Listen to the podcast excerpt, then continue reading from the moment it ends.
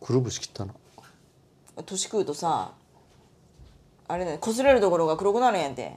で私諦めとってさ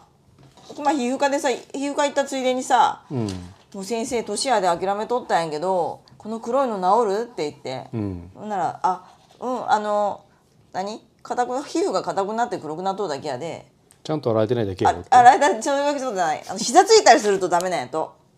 ああ膝つくつやられくたらなんか前ほんそうほんで皮膚科の先生に膝つかんようにねって言われて前さ膝ついてあの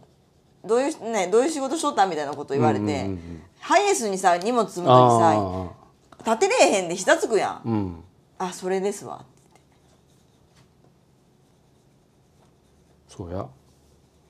玄関では膝つかんもんねあんたいつも毎日ついとる鼻水出たわ毎日ついとるやないかいってらっしゃいませってお帰りなさいませってつかんやめてやめおてお料理高い目線で言ってるよあんたそんなことない背が高いね俺違う俺より高い目線で上から目線でいってらっしゃいって。うん